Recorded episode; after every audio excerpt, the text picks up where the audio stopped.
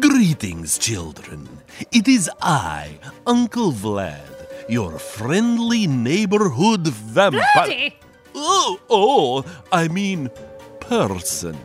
I'm definitely a person with normal, non fanged teeth. Good save. And I'm Zombetti. Definitely not a hundred year old zombie. Zombetti! Slip of the tomb. Tongue. I mean, tongue. Good grief. We're definitely, absolutely not ghouls.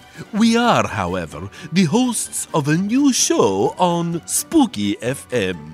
And we want the children of Ireland to phone in and scare us if you can. That's right, you little creeps. We want your tales of terror. Your fables of fright. Your, uh, your, uh, uh, dribbles of dread. All right, it's not a competition.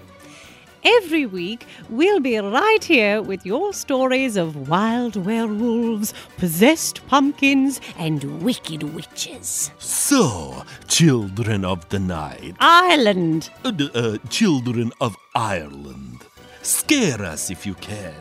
Every week here on Spooky FM.